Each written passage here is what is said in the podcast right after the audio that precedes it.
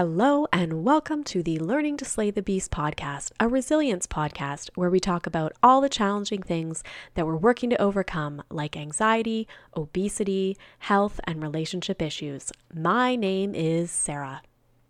Allergies are a big deal for many families, and in my family, all of us suffer from seasonal environmental allergies, and my daughter has food allergies. She was diagnosed at 18 months with allergies to eggs, cashews, and pistachios. It's something that I've had to learn a lot about in order to keep us well and also, in my daughter's case, safe. I'm excited to speak with Dr. Karen Kaufman. Dr. Kaufman is an award winning and board certified allergist immunologist. She received a Bachelor of Science from Pennsylvania State University and her medical degree from Nova Southeastern University College of Osteopathic Medicine. She owns Kaufman Allergy, Asthma, and Immunology in Virginia, USA, where she's been honored as one of her region's top doctors. And today she's going to help us to understand environmental and food allergies. So, welcome, Dr. Karen Kaufman, to the podcast. I'm so happy to connect with you today. Well, thank you so much for having me here. This is just such a pleasure to be able to um, share with you and with your audience. So, thanks. Great. So, why don't we start with you providing a little bit of a background about yourself and then how you became an allergist immunologist? So when I was in medical school many years ago, I, you know, recognized that I have a knack for wanting to be with people. So for me, a medical specialty was definitely the right direction. So I actually did my initial residency, my initial specialty training in internal medicine. And, you know, with internal medicine, we primarily care for, for adults and going through the process of my residency training, to be honest, I didn't even realize that allergy and clinical immunology were a subspecialty that I could even choose. Um, and so over, you know, into the over time and into the second year of my residency, I was sort of moving in the direction of wanting to pursue cardiology. And I had a couple of challenging months of residency and um, coinciding with that, a good friend of mine was a first year cardiology fellow, and she was experiencing some of those same stressors and challenges that I was. And so it really left me second guessing, you know, myself to say, is this really what I want to do? I, I really, I have no idea, you know. And um, and so mm-hmm. then I did a clinical rotation in allergy and immunology, and I just felt so invigorated by the fact that you know, we were really making major changes in the quality of patients' lives. And it wasn't, it was a lot different than really just temporizing medical problems that people had as they got older. So um, I really switched gears at that time and decided that I wanted to pursue um, allergy and clinical immunology. So um, it was the beginning of a very exciting journey for me. Yeah, I love that. It's almost um, one of the more proactive kind of areas, right? That you're right, you can really affect the quality of someone's life. Yeah, and also I think I really got excited about the fact that as an allergist immunologist, I get to take care of both adults and children, but within a spectrum of a certain subspecialty where I really could be providing expert care for people throughout their lifetime. And that was really exciting for me. Um, so I really kind of latched onto it, and it all it all started to progress from there. Great. So many of us are familiar with environmental allergies and some food allergies to some extent, but I wondered if you could explain some of the most common allergens and then some of the best methods for diagnosing and testing for allergies. Sure. Excuse me. So, you know, when it comes to environmental allergies, you know, I live here in Northern Virginia, and here we have a major problem with pollen allergens, particularly in the spring, the summer, and the fall, which is when we encounter tree, grass, and weed pollen, respectively. Um, of course, we've got our furry animals and dust mites, which are our year round allergens, and also mold spores, which are a problem for many people. Um, when it comes to food allergies, um, by far the most common food allergies include milk, egg, wheat, soy, peanut, tree nuts, fish and shellfish, and also sesame, which is sort of just the next one down on the, the rung of prevalence. Um, but also interestingly, and, and we'll talk about this, but as, you know, as people move through adulthood, often, you know, other foods, including various fresh fruits and vegetables, um, other, you know, nuts, seeds, or legumes can become problems for them. So there's really a very broad array of what we see from both environmental and food allergy perspectives.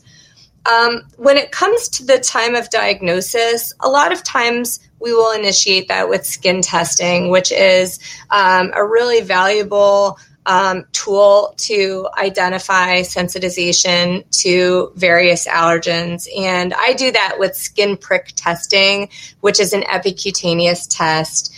Um, additionally, the other ways that you can diagnose environmental and food allergies are with specific IgE antibody testing, which is a serum test that, that somebody would have if they give a blood sample at a laboratory. And we run specific antibody testing um, to identify, again, sensitization to those relevant allergens. Um, certainly, there's a lot of other ways to test that are out there. And um, even I will say that there's a, a full industry that revolves around food sensitivity testing. And unfortunately, a lot of these other methods of testing are really just unvalidated and they're very minimally interpretable. So it's really important to consult with an expert to determine what kind of testing is the right place to start and the right place to progress to follow food and environmental allergens over time. Yeah, that's a really good point that you bring up about food sensitivities. And I do have some of those where, you know, I'm not allergic to them, but they do, uh, certain foods react really negatively for me, like dairy. Um, but yeah, I'm not allergic. And I know there's so much confusion with people where they'll think, like, for instance, my daughter has food allergies, she needs an EpiPen, but they'll think it's like you know, kind of say just a sensitivity sort of thing. And so, yeah, I think there is a lot of confusion out there with people. And so, those, they're very different test methods, correct?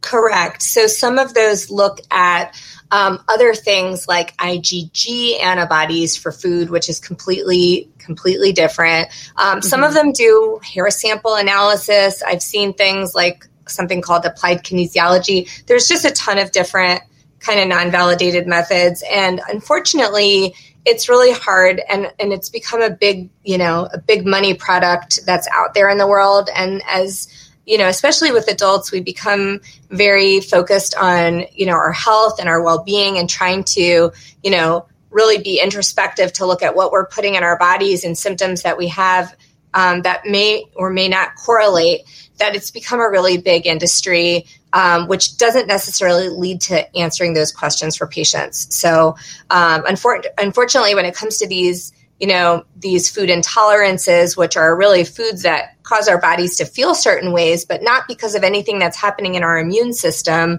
um, the best way to diagnose those problems is by keeping a food and symptom diary and working with an expert, whether it's an allergist or a nutritionist, um, to work through those things. So, yeah, it can be really confusing. Yeah, yeah, no, absolutely. And I, and like I said, especially when explaining to people that like, no, no, it's actually an allergy, it's right. diagnosed, and yeah, there could be you know a severe reaction. So maybe you can dig into the kind of the reaction side. So what does actually happen in our body when we get an allergic reaction? You know, be it from an environmental allergen or in the case of a food allergy. Sure. So, what happens in individuals who have allergy is that they make antibodies that are called IgE antibodies, which are specific to whatever the trigger of their response is, whether it's a tree pollen or cat or dust mites or peanut, right? It doesn't matter. So, with exposure to these allergens, our immune system starts releasing these specific IgE antibodies, which act on receptors of various types of immune cells, which are then triggered to release some of their immune mediators into our bloodstream circulation. And as they act on their targets or their you know their end targets this is where we start to manifest symptoms depending on what's going on and what mediators are being activated. So not to get into the weeds too much but usually the symptoms that we have of allergy just happen as part of this immune response so the entire process is kind of directed by what our immune system is doing in the setting of exposure Okay, that makes a lot of sense. And so then in the case of anaphylaxis. Um, that's like, of course, the you know more extreme reaction that all of us, you know, of food allergy children really fear. So I wondered if you could dive in a little bit more to that reaction, maybe explaining um, what, like, what symptoms we should be watching for with anaphylaxis. I've heard so much different advice. Um, some of that saying that, um, you know, one one symptom can be enough to be showing anaphylaxis. Other times I've yeah. heard it should be a multi-system reaction. And I, you know, like I said, as a parent, you're just you're never totally sure what you're looking for. So I just wondered if you could sure. dig in a bit. Absolutely. So when it comes to anaphylaxis, symptoms typically fall within four major categories or these are the body systems i think that you're referring to. Right. And i try to simplify everything and group them into big groups to help patients and parents remember them easier. So the four groups that i like to think about in the setting of systemic allergic response include the skin the respiratory tract the gastrointestinal tract and the cardiovascular um, system. So as an example, when we're talking about skin symptoms, this could be something like hives or swelling of the skin. It could be generalized redness, itching, or even flushing. So lots of variation of skin symptoms, but all completely limited to the skin. Um, and just to kind of give a quick follow up on skin before going to the others, I've also heard a lot of kind of misinformation out there in the community. And some people think that it's more severe if you have skin reaction on your face versus skin reaction on your torso or whatever. And that's mm-hmm. not true. So, skin is skin. So, if okay. it's only affecting the skin, that's just one body system. Um, the respiratory symptoms typically look like what we see in the setting of asthma. So this could be um, coughing, repeated coughing, um, chest tightness. It could be difficulty breathing or labored breathing, um, the feeling of being short of breath, or any audible um, aspects of breathing, like what we call wheezing or stridor, which are both sounds that are abnormal that are made in the setting of, of respiratory obstruction. The gastrointestinal symptoms that can occur typically are related to swelling somewhere in the GI tract. So often, you know, I always think about the GI tract as anywhere where our food goes from beginning to end. So um, we're talking about swelling inside of the mouth or in the throat. Um, swelling can also happen in the gut. And when that happens, we're really talking about manifestations of, you know, severe cramping, abdominal pain, profound nausea, often it's vomiting or it could even be immediate diarrhea. So again, you know, the body is trying to push it out and get it out some way or another. Okay. Um, the cardiovascular symptoms, I think, are the ones that are the scariest, especially for parents with young children, because it's, you know, it's hard to really put your finger on it sometimes. And so, you know, what we're really talking about are symptoms relating to a drop in blood pressure. So people might feel lightheaded or dizzy, or they may feel like they could pass out or lose consciousness. But of course, in a young kid, especially who may not be able to verbalize that, I always tell parents that it's always important to watch, you know, your kid's behavior. And if they go from being kind of a normal, active, you know, child, toddler, or young kid, especially, and all of a sudden becomes suddenly lethargic immediately following an ingestion, to me, that's concerning. I mean, nobody's going to walk around with a blood pressure cuff on their arm, so we don't really know exactly what's happening. But to me, that would be a very worrisome sign as a parent. I would be on the lookout for that as well. Okay. Yeah, that makes a lot of sense. And so, are we looking for a combination of those? Like, obviously, you know, if there's a breathing or a cardio issue, that that seems like you know super important for sure. Mm-hmm. Um, but then, you know, I've always struggled with okay, I'm seeing hives. Sure. So now what do I do? Right? Like, there's that. Yeah. What's your response compared to um, what's going on? I think that can be really tricky. And then what do we do when we're really not sure? I guess as parents. Sure there these are such good questions and they're so common because you know it, it's not so straightforward in clinical practice you know when you see your kid having a reaction and then it's like yeah. oh my gosh how many body systems is this what you know yeah. it's very hard to put your finger on it so what i typically tell parents is that um, anytime we're talking about a multiple body system reaction then we should always treat that with epinephrine. So to me, that is systemic allergy. So, you know, somebody comes in with, you know, hives and can't stop coughing. you know, that's somebody yeah. that really has, you know, a lot going on, right? There's multiple body systems being affected and multiple doesn't have to be two. It could be three. It could be four. It's, it's, you know, a lot going on, but not just one thing, you know? So mm-hmm. for that, I would say multiple body system. Yes, we're going to treat. Um, any one severe symptom, I wouldn't wait for a second body system to be involved. You know, right. so if somebody is losing consciousness or if they are um, losing their airway and they're not able to, you know, oxygenate because they can't respire, you know, for that, I'm not going to wait for a second body system and watch somebody struggle. I'm going to treat them, you know. So to me, any one severe symptom is going to be indicative of using epinephrine. Um, but the last question that you had, which is, you know, what do we do if we're not sure? You know, epinephrine is the same thing as adrenaline. Okay. So it's a life saving medicine, but it's also something we all make in our bodies. So mm. epinephrine is not harmful to us. So even if there's not a very clear cut or strong indication to say, yes, you absolutely have to use it. I would much rather have parents or patients err on the side of caution and use it even if it's not 100% necessary because they're not sure. So, you know, I always tell parents that you know, if you're thinking to yourself, should I use it? Should I not use it? Or maybe mom and dad are going back and forth between each other. Yes, no, yes, no. Or they're like, you know, where's my action plan? Or how many body systems is this? Or do you remember how to do this? Or should we go to the emergency room? Or should we just call the pediatrician? Or should we just mm-hmm. give Benadryl? Just do it. The answer is yes. So my rule of thumb is if you consider it, the answer is yes and then they should go ahead and use it. And even sometimes parents really struggle with that and they're mm-hmm. like, gosh, I still don't really know. And then like that's the, you know, group three sub subletter A is just do it because your doctor is telling you to do it. Like you really just need to treat and do it and seek emergency care and let the professionals take over co- with continued monitoring. And you know, patients may need additional medications following the use of epinephrine. So it's always best to seek emergency care and to allow the physicians in an emergency department to be able to assess, to observe, and to treat.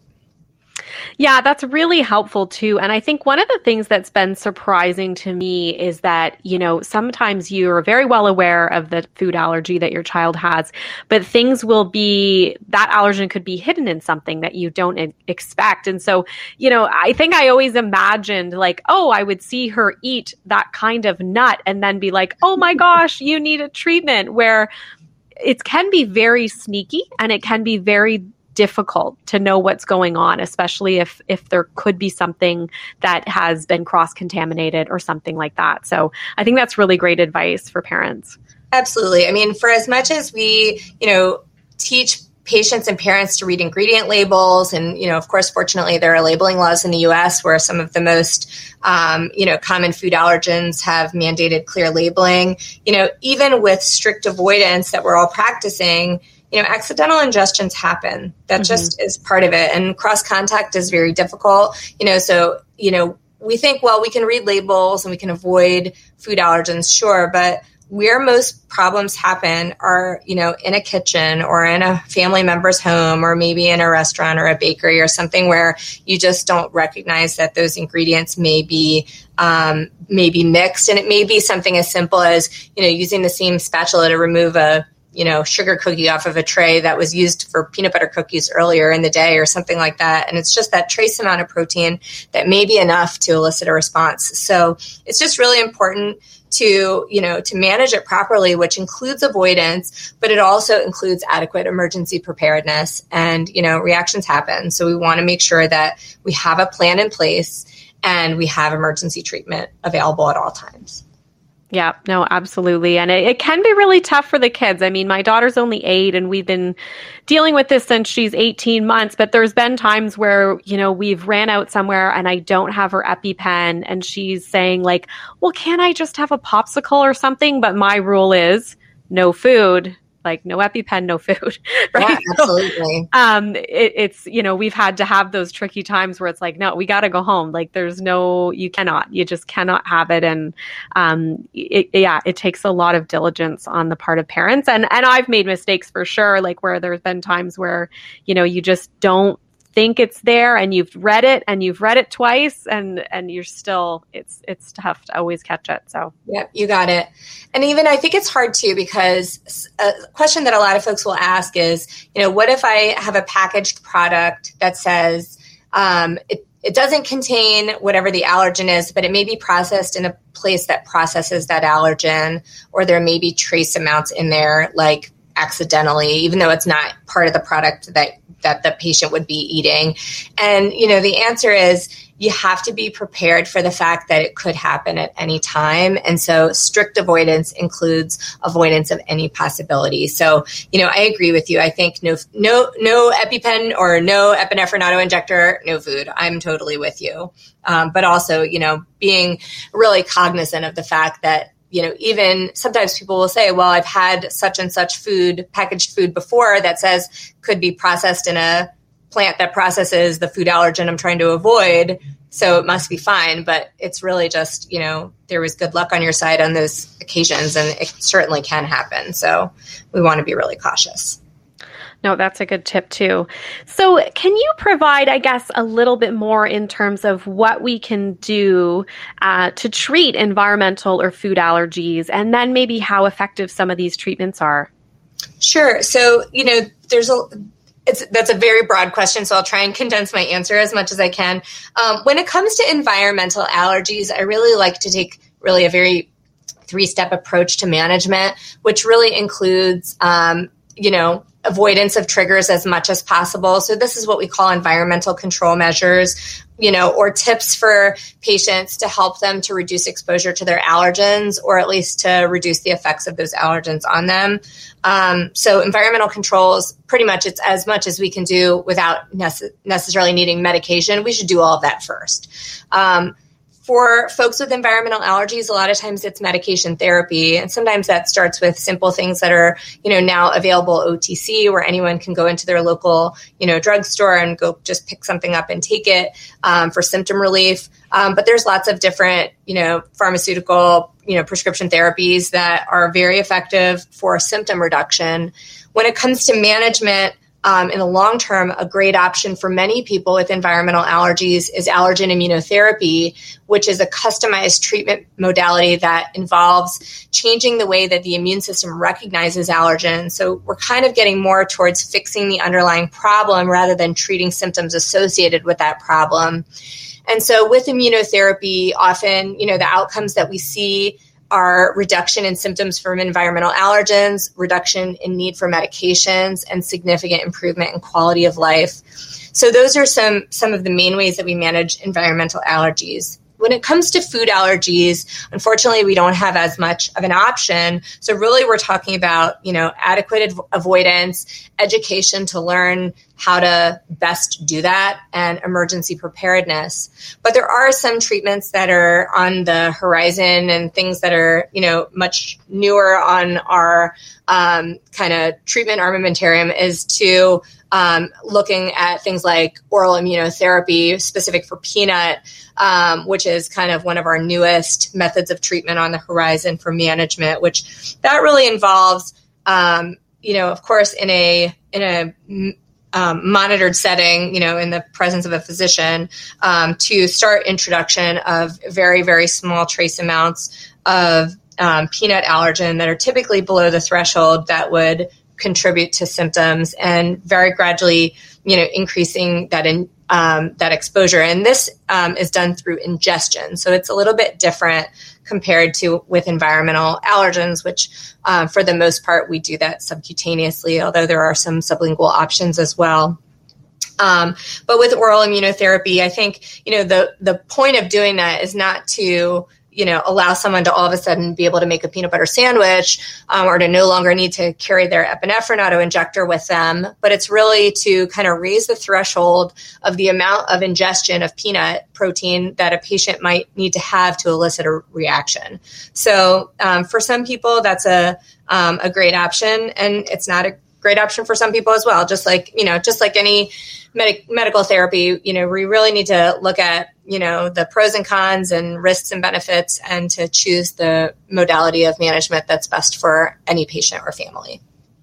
Mm-hmm, mm-hmm. Yeah, so that makes sense. So, yeah, I had allergy shots as a younger uh, person for my environmental allergies. So that's kind of what you're talking about with the immunotherapy there, Correct. right? Yeah, yep. yeah. Yep, you got it.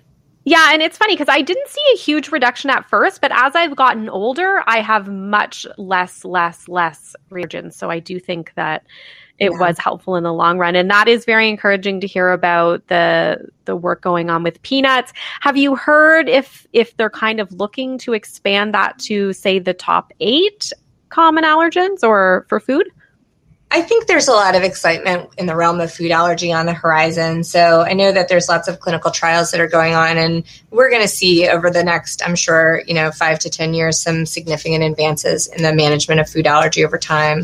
But the thing that's so hard is that you know, there are some food allergens, like, for example, like milk, wheat, and mm-hmm. soy, which many children will grow out of them on their own over time. And, you know, I would say to a lesser degree, egg, and to a much lesser degree, you know, peanut or um, you know, fish and shellfish, tree nuts. Um, some of those are much more persistent into adulthood. So, you know, we want to look at that too because, you know, to some degree, we'd rather allow, you know, a child an opportunity to grow out of food allergens if they're able to. So mm-hmm. that way, you know, that way they're not in the realm that they need to continue avoidance once they've successfully grown out of a food allergen versus, you know, having to, you know, eat that trace amount or small amount of their allergenic protein, you know, every day indefinitely. It's kind of like the ongoing management of hypertension or diabetes. Like you just have to kind of keep going with it. So, um, mm-hmm. so it's tough, you know, and it's, I think patients and parents um, need a lot of counseling about that kind of stuff when it comes to helping them to choose what the right path is for them and for their family. Right. And that was kind of what we were told. Like my daughter has eggs and then tree nuts and we were told it's it's pretty unlikely that she would outgrow the nuts, but the eggs more possibility. So yeah, yeah. it's hard hard to know for sure. And maybe, you know, we can kind of touch a little bit on that. Like what how does that happen, I guess? Like so for a milk allergy and you do hear that a lot of even younger babies that have it and then have outgrown it. How how does the body does the immune system just get stronger?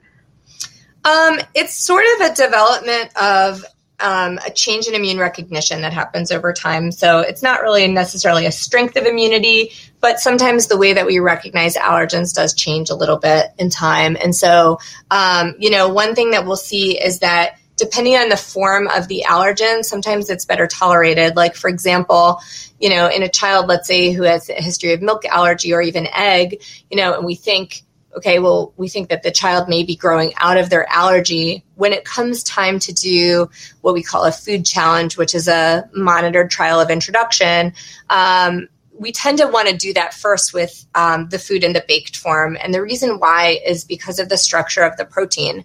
So, you know, the best way I can kind of make a visual picture of this, these are called conformational epitopes. So, like if you have, let's say, a ball of yarn, right? So, I'm a parent and I, we have a big ball of yarn in our craft cabinet. So, I think this is something that maybe other moms can can relate to, right? So, this ball of yarn has fallen out of the craft cabinet about a hundred times. It's a tangled up mess. Okay, so this messy ball of yarn. Let's say I took a, um, you know, a magic marker and I drew a line around half of the ball of yarn, right? So now I've got this really smooth line around this really messy ball.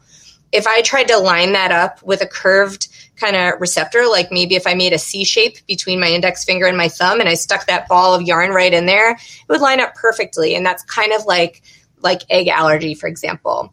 But when we bake it or when we heat it to a certain degree, that protein is going to denature. So now imagine unraveling part of that tangled up ball of yarn. Now, instead of having that nice curved line that I drew with my magic marker, I've got this series of dashes. Well, it's not going to fit into that same spot in my hand, you know, that curved C shape between my index finger and thumb. It's just not going to fit in there anymore.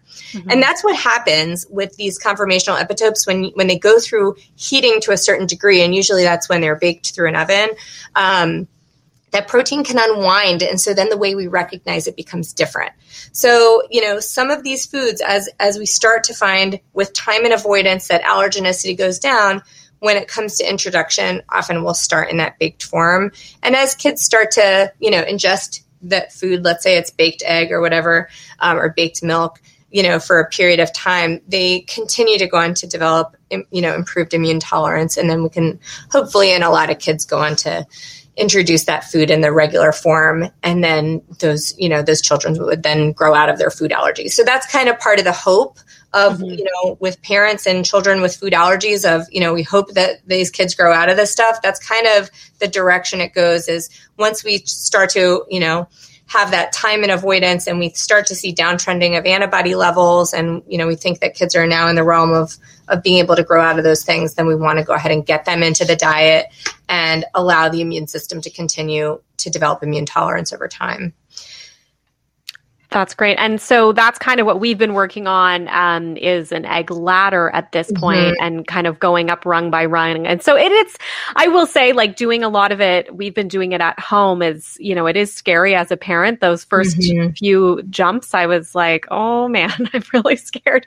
But um, we're starting to get some confidence. And then, of course, being on top of it so that she's having that enough and that we're, um, you know, making sure that we're still being safe, right? So it's, sure. it, you know, it is a challenge for sure. But I'm super hopeful that, uh, for her sake, at least on the egg side, that that we're going to be fully successful. We're not there yet, but uh, we're well, getting there. I'll definitely keep keep my good thoughts in her direction. Hopefully, she'll she'll do great with that no, thank you.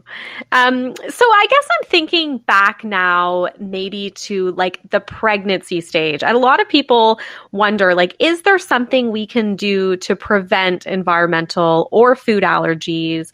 And is there a genetic component at all? And I think that's something we've struggled with. Like, why did this happen? Like, both my husband and I don't have food allergies. You know, we both have environmental allergies, but it was a real surprise when when the egg allergy came out for us. And I think thinking about that stage is is there a genetic component and can there be anything that we do to prevent them?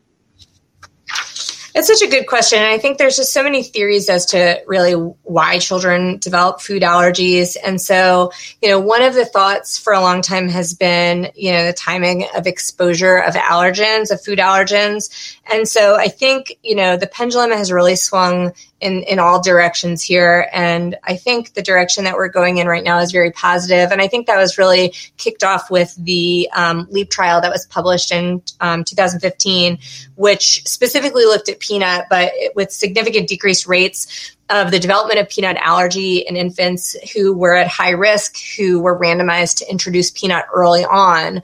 So now I think there's definitely much more of a push for earlier introduction of these more highly allergenic foods.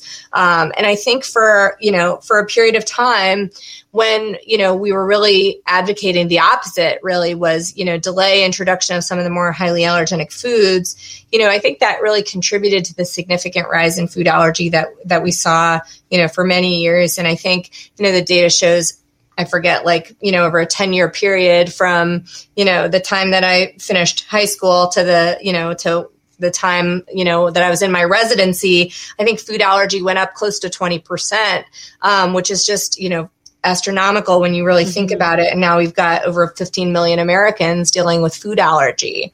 Yeah. So you know, I think um, part of what we see um, is that component of you know our genetics and our environment and that's allergies in general and there is certainly a mix but um, in this case, I would say it's certainly not a you know a monogenic defect that like mom has it so baby has it or dad has it so baby has it or whatever. So um, generally, we will see that there is some family history of atopy to some degree. So whether the parents have had a history of eczema or environmental allergies or asthma, you know, even if they don't have a history of food allergy themselves, um, you know, some of those genes go into the development of our children um, then developing their own version of atopy. So many children who have um, food allergy um, may have eczema when they're um, when they're infants and toddlers. And one way that we find that children may develop food allergy is even through transdermal exposure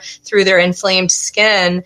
Um, and that may skew the immune response to develop more of an allergic profile versus having our first introduction be through the gut, which is really in the place where we develop the most immune tolerance. So um, I think that it's just really tough because for any parent whose you know child gets diagnosed with food allergy, I think that there's a lot of stress there. And it's certainly you know something that parents shouldn't feel guilty about because it's such a multifactorial um, you know development issue that you know there's there's just so many things that play a role into it. You know I, I think that there's not one you know there's not one thing that somebody did for their child to go on to develop food allergy. It's just such a mix. And that's hard, I think, for families and for parents especially to to come to terms with. But I think it's important for parents to really like release that that guilty feeling and just recognize this is just what it is. It's not your fault. You know, let's work through, you know, that that education and that emergency preparedness moving forward.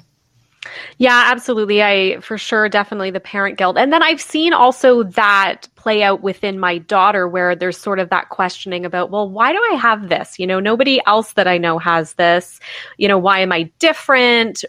What happened for me? You know, sort of those kind of questions as well. And and certainly that's been our messaging that, you know, we we just have to move forward kind of thing. And unfortunately yep. we all get different um, things that happen to us in life. But yeah there there's definitely that stress and anxiety within the child too that I've noticed. And I wondered if that's something that you know do you address at all in your work is um, and whether it's maybe a referral for therapy or things like that that I think a lot of children with food allergies tend to be stressed about it yeah, I mean, I can definitely, um, you know, reflect on many patient vi- visits that I've had where not only the, you know, the patient, the child, but the the parent too. I mean, there's a lot of stress and anxiety around food allergy, and part of the way that I like to manage it is, you know, I like to talk to children um, during their visit like they're running the show. I mean, mm-hmm. it is, it's about them and kids need to, especially kids with food allergy need to understand, you know, what's going on with them. And I think empowering children to recognize that, you know, they know what their allergens are. They know that they have an emergency plan and they have emergency medicine just in case. I think that that helps to some degree to kind of lessen some of that anxiety because they feel more in control of it versus, mm-hmm. you know, just that chance of running through life and having that accidental ingestion that doesn't go away. That chance is always going to be there. But knowing that they can kind of take ownership and and that they can you know they know what they need to avoid and they know that they have a plan to manage it i think helps. So i think empowering kids to feel you know in control um, is it helps for them to combat that anxiety as well yeah, no, that sounds really appropriate. And I've heard too, and of course, my daughter's younger, but that it can be really challenging during the teen years as well, where children are, you know, naturally maybe testing things and making sure that they're still diligent. Yeah, you know, teenagers, I think, are just a tough group in general, and not just with food allergy, but with a lot of, you know, a lot of different medical problems and management. And I think part of part of that has to do with the fact that, you know, as you know kids going to visits if their you know doctor is not engaging them in in their own healthcare then they kind of tune out of it a little bit and they don't they don't internalize i think the message as much and that really can be problematic for young adults who went through childhood and really like grow into grown-ups that have no idea what their medical problems are you know mm-hmm. even though they've been attending these visits with their parents but the conversation hasn't been with them so yeah, teenagers are a little bit tricky. Um, but I think, you know, I just like to, same thing, I just like to empower the patient as the person who's in charge. Um, and I do that starting with, you know, young children all the way up through adolescents and teens and adults. And, you know, the patient needs to know what, what, what's going on. So um, that definitely, I think, helps for them to feel empowered to be able to manage this stuff and to not take those risks but it's harder you know they're eating out of the house more often so they just mm-hmm. need to have that increased level of awareness and care no, that makes sense. And it totally backs up what the parents telling them as well, which can be really helpful, I'm sure. Absolutely. Yep. It's always it's always easier to have that, you know, extra extra mm-hmm. expert in your corner to say, Yep, I told you so, but mm-hmm. in a mm-hmm. nicer way yeah. yes. so another thing that I've heard happening is people who maybe have never had an allergy and then all of a sudden they're 40, 50 and they're allergic to something and you know, it's quite severe like for example like a mold allergy or you mentioned earlier that food allergies sometimes can come later in life. So I just wondered yeah. why why that sometimes happens. So there is an interesting um, aspect of food allergy that I like to think about as I kind of think about it as a secondary form of food allergy, and this is something that is called the pollen food allergy syndrome, or some people refer to this as the oral allergy syndrome. And the reason why is because these allergenic proteins that we find in various fresh fruits and vegetables, nuts, seeds, and legumes um, are cross reactive with allergenic proteins that we find in pollen allergens. So, as people will develop or change their environmental allergies over time, um, sometimes these problems with food go hand in hand. And for example, um, you know, here in Virginia, where I live, we have a really vicious tree pollen season in the springtime. We have a lot of different species of trees in our area that are very problematic for both children and adults, and very common around here are the trees in the birch family, which include um, oak, which is what we like like to refer to as like the yellow dust of spring that covers everything. Um, but oak, birch, beech, and alder are trees that are all in the same family. Up to forty percent of individuals with these environmental allergens, um, they may develop problems of this pollen food allergy syndrome, and often this is going to manifest with um, oral cavity symptoms of itching, tingling, or mild swelling of the lips, the tongue, the gums, the roof of the mouth, or the back of the throat.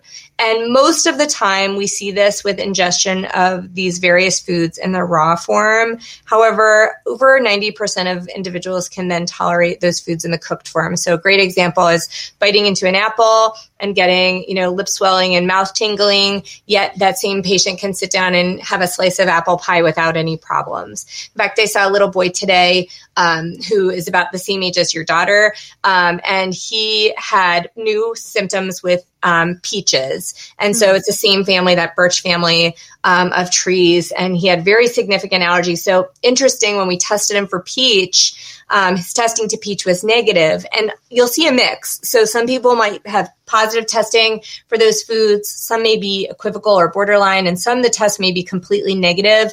However, the symptoms are the same and the management really is the same no matter how the test results come back for these correlating foods when we see large sensitization to those correlating pollens.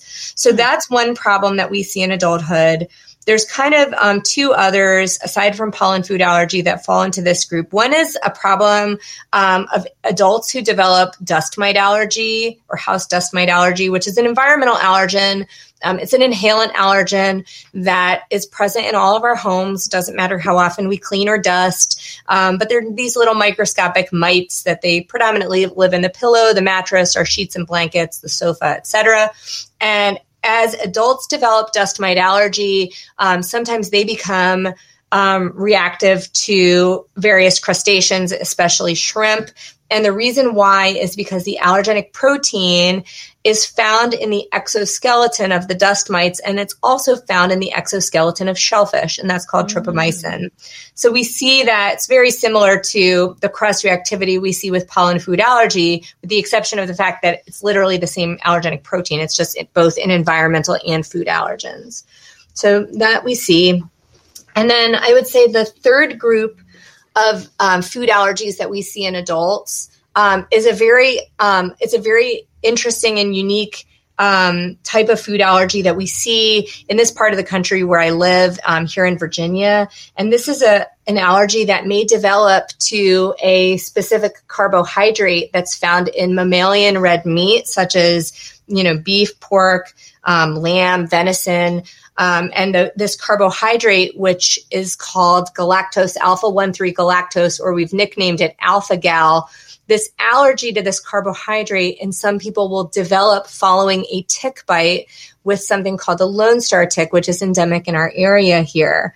And so mm-hmm. those individuals um, can manifest with symptoms of anaphylaxis, but in a delayed setting. So typically, when we're talking about anaphylaxis, as we talked about earlier, we're talking about symptoms that happen within seconds to minutes to maybe an hour or two following an ingestion, and usually no later than that.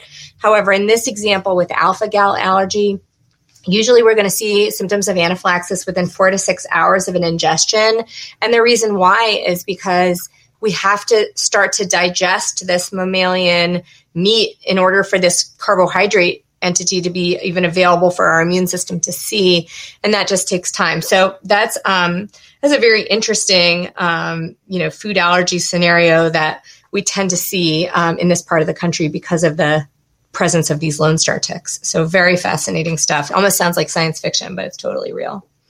Yeah, that is fascinating. And that must be really hard to pick up on what it is. Like if the reaction's four to six hours after, I could see that, you know, kind of stumping people for a while. For sure.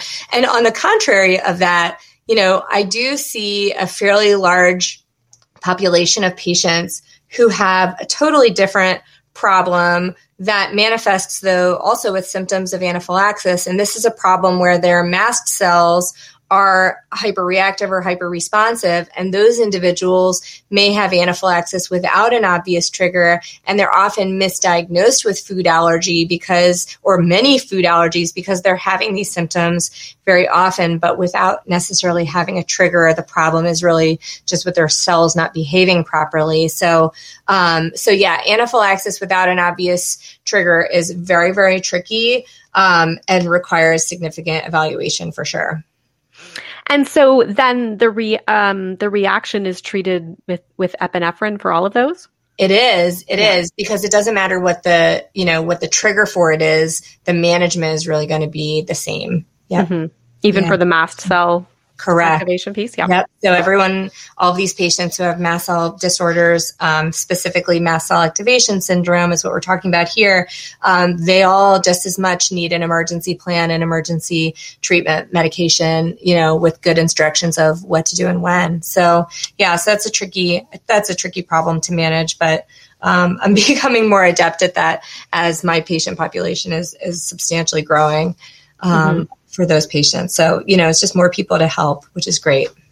Yeah, and I'm also I've never heard of the pollen food one, but my son also has um, oak and birch, so um, mm-hmm. I will be watching for that. That's interesting.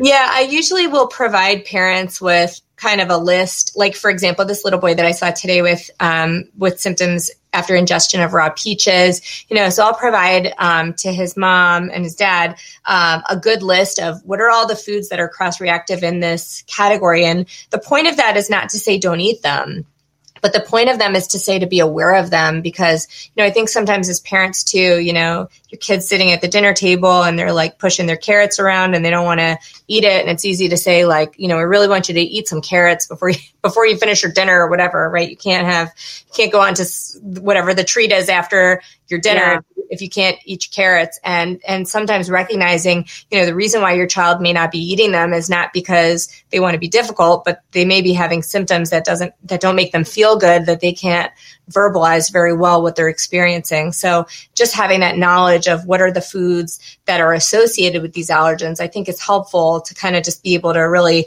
assess what's going on in your household Absolutely. I totally agree. And I've talked about that on the podcast a little bit that I was never that parent that was, you know, you've got to eat everything on your plate. And I really honestly thank God now because I think we could have ended up in a lot more situations, especially with my daughter, because it took until she was able to verbalize at about 18 months that her lips were burning. Mm-hmm. That's when I finally realized something was going on allergy wise. Before that, I just thought, oh, you know what? She's just really picky. Like she doesn't like baked goods. She doesn't like eggs. She doesn't like, and I couldn't find, it took me forever to figure out that common theme and she couldn't tell me. So right. I, I totally agree that sometimes they know a lot more than we think. right. And it's funny too, because even as kids start to describe things, sometimes they don't describe them in the way that makes sense to us as adults. Yeah. You know, they'll use the word spicy or something and yes. you're like, it's not spicy, but you know, maybe their, their lips feel like they're tingling or something like they would if you, you know, put some, you know, whatever chili pepper on your lips or something like that. So, you know, they may use words that that don't reflect how you recognize foods to be, but it's it's interesting to kind of see it through their see it through their eyes and to start to understand their experience.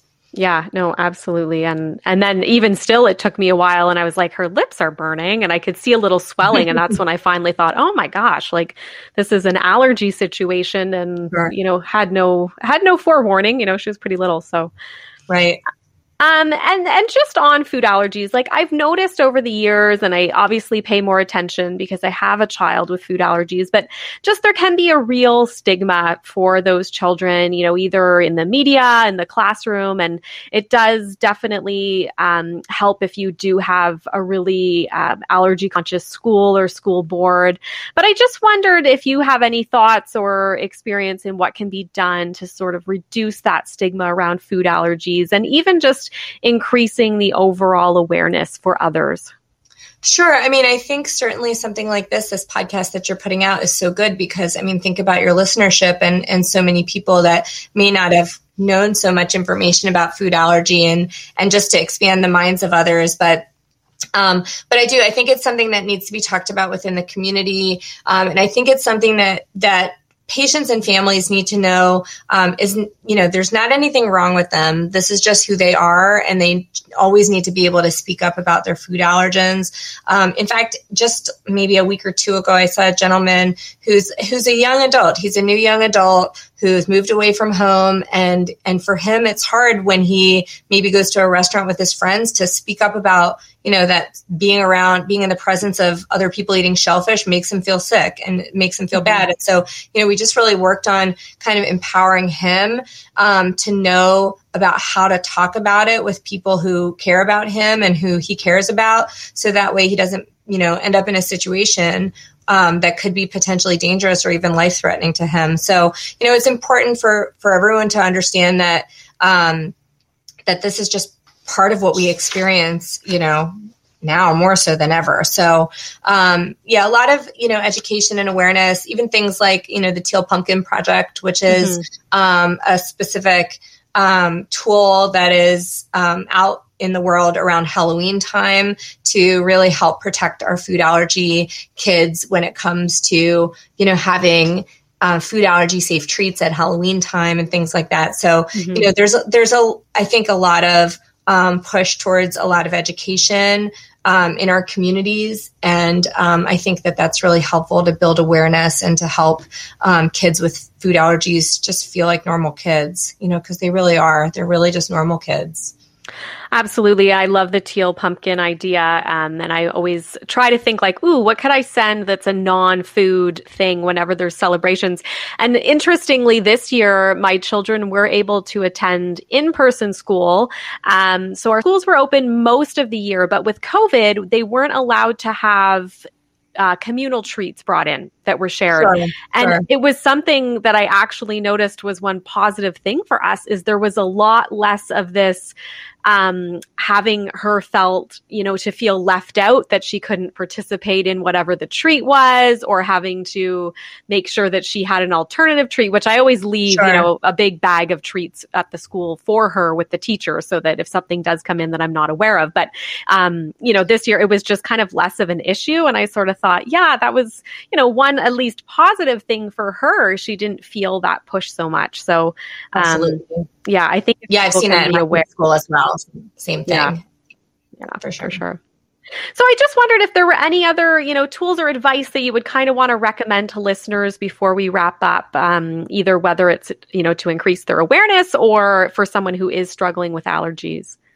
Well, you know, I would say one tip is that um, I think sometimes with primary care, and maybe this is more so with adults, but I think primary care doctors um, have a really tough, tough you know job because there's so many things that need to be addressed in such a you know minuscule amount of time that you know that's allowable any longer. And it's just so so hard to manage things like allergy. And so i think um, you know maybe this is the parent of a child with with eczema that just doesn't feel like they're getting better with the guidance getting they're getting from primary care.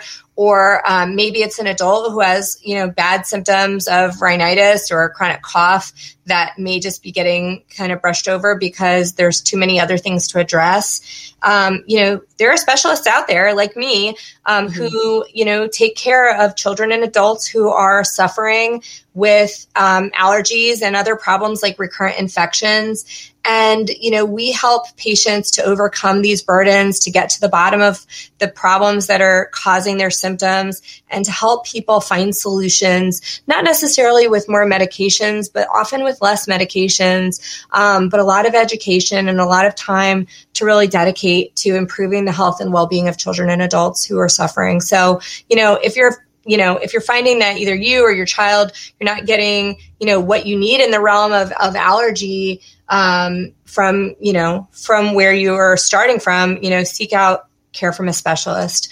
Um, and, you know, it's funny because even when I think back to those early days, remember when I was a resident and I was thinking about, you know, pursuing mm-hmm. cardiology and I thought, I don't know if that's for me, you know, maybe I'm going to um, try something else. And I remember the very first time I started expressing, you know, I think I'm going to um, pursue allergy and clinical immunology.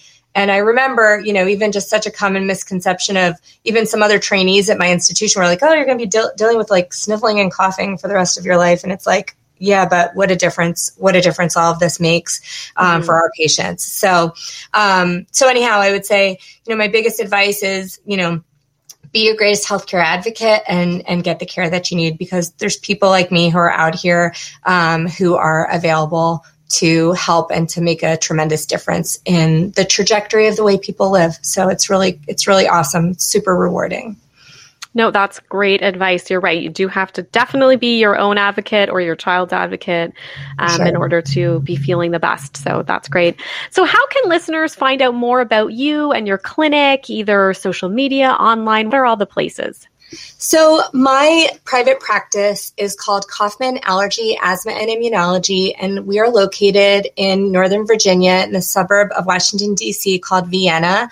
And um, so, if you're in the Northern Virginia area, please come and see me in the office. Um, you can find out more about me and my practice online at kaufmanallergy.com, which is K A U F M A N allergy.com. And on social media, um, you can mostly find me on Facebook at Kaufman Allergy or on Instagram at dr.kaufmanallergy.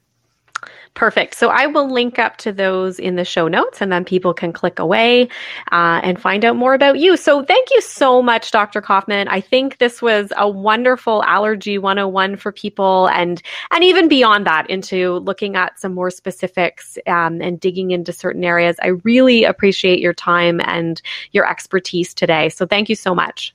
It's been a pleasure. Thank you. Thank you so much to Dr. Karen Kaufman for joining us this week on the Learning to Slay the Beast podcast. I learned so much, not only about environmental allergies, but also food allergies. And it's been something that I feel like I can't learn enough about, especially when it comes to protecting your child or protecting others in your community and understanding what is really going on with both environmental and food allergies. So, if you'd like to learn more about Dr. Kaufman, as she mentioned, mentioned, you can visit her website, which is www.kaufmanallergy.com, or visit her on Instagram at dr.kaufmanallergy. Thanks again for joining us and have a great week. I wrote a book and I am so excited to share it with all of you. Pendulum by S.E. German is now available. The story follows a young boy named Ben as he changes from a silly, energetic, happy little guy to a boy that is anxious, obsessive, emotional, angry, and depressed. After visiting 20 doctors and getting seven misdiagnoses, his mental health declining even further, he's finally diagnosed with PANDAS, a neuroimmune disorder. PANDAS stands for Pediatric Autoimmune Neuropsychiatric Disorder Associated with Streptococcal Infections. It's a little known and understood disorder without a cure. At eight years old, Ben and his family move to a new city to start a new life. He gains confidence, navigates his first crush, and plays competitive sports. Ben encounters many challenges in a new school while also coping with his mental health issues and trying to understand and accept himself and his disorder. Ben shares how he handles all the trials of being a middle grader and having PANDAS and his unique outlook on both the disorder and his life. Pendulum is available at Amazon.com, Amazon.ca, and also through the Friesen Press bookstore. It can be found in hardcover, paperback, and the ebook. I hope you will check it out soon. I'm excited to announce the launch of my author website, www.se-german.com. On this website, you can find out all the information about my publications, focused areas on my novel Pendulum by S.E. German, where there are questions for parents as you work through the novel with your children, as well as teacher resources that can be used in the classroom. There's also information about the Learning to Slay the Beast podcast and recent press. Please visit www.se-german.com. Thank you for listening to the Learning to Slay the Beast podcast. Please keep in mind this podcast is not intended to be medical or professional advice. If you are looking for that advice, please seek that out from a professional. If you'd like to hear more from me, you can visit my blog, www.theallergybeast.wordpress.com, or follow me online at Sara Lady Gluten on Instagram, S A R A L A D Y G L U T E N, or the Facebook page, Sara Lady Gluten. If you do like the podcast, please consider subscribing so that you will get the podcast update every week and or reviewing the podcast on whatever platform you listen to. Thanks again and have a great week.